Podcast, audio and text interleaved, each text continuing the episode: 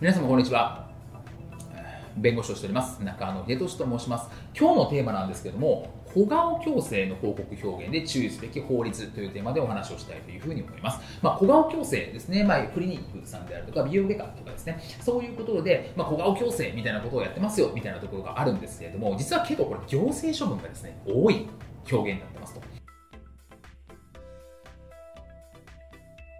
まあ、いわゆる小顔矯正、まあ、結構過度な表現ですね、まあ、小顔矯正って結構人気があるというか、キャッチーな部分があったりするので、過度な広告表現が多かったりするんですね。なので実際ですね、小顔矯正に対する行政処分って結構多いんですよ。なので、今回はその小顔矯正、どういう表現をするとアウトなのかみたいなことをちょっとお話をしていければというふうに思います。で、実際消費者庁からですね、措置命令が下された事例なんですけれども、例えば1回の施術から効果を実感します。とか、もう直ちに小顔になりますよ。で、そして持続しますよ、みたいな。そういったものですね、もう簡単に小顔になりますみたいな。そういった表現はですね、措置命令といって、いや、そんな簡単になれないよね、みたいな。実際1回じゃダメで何回も継続しなきゃいけないって話なんですけれども、1回の施術から効果実感しますよ、みたいな、直ちに小顔になって、それは継続する、持続するかのような示す表示については、これはアウト、措置命令という形で下されていますというところですね。で、あとは、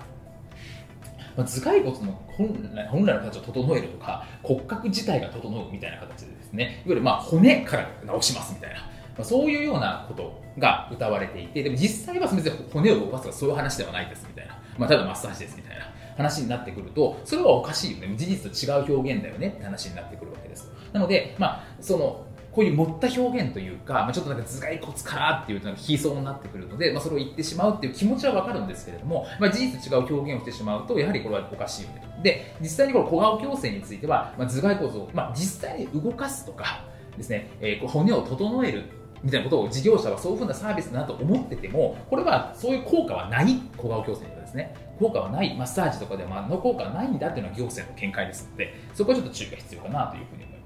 で、あとはまあ一つ最初のところとはやっぱり共通するんですけど、5分で小顔とかですね、この表現も措置命令ですね、行政処分になってますというところ。で、やっぱり簡単に短時間で小顔になれるみたいな、まあ、そういう表現はアウトな傾向がありますというところなので、もう本当に5分で小顔になるんだったら、どういう技術なのかっていうことをちゃんと示さなきゃいけないわけですね。ちゃんとそういう事例とかもないにもかかわらず、こういう5分で小顔みたいな話になってくると、行政処分対象になってくる。というところです。やっぱりこういう、え、小顔になるとかですね、こういう需要の多いところ、マーケットの大きいところ、広告でキャッチーなところについては、行政は目を光らせているところではあるので、きちっとここについて表現について考えていただく必要があるかなというふうに思います。本日も動画をご覧いただきましてありがとうございました。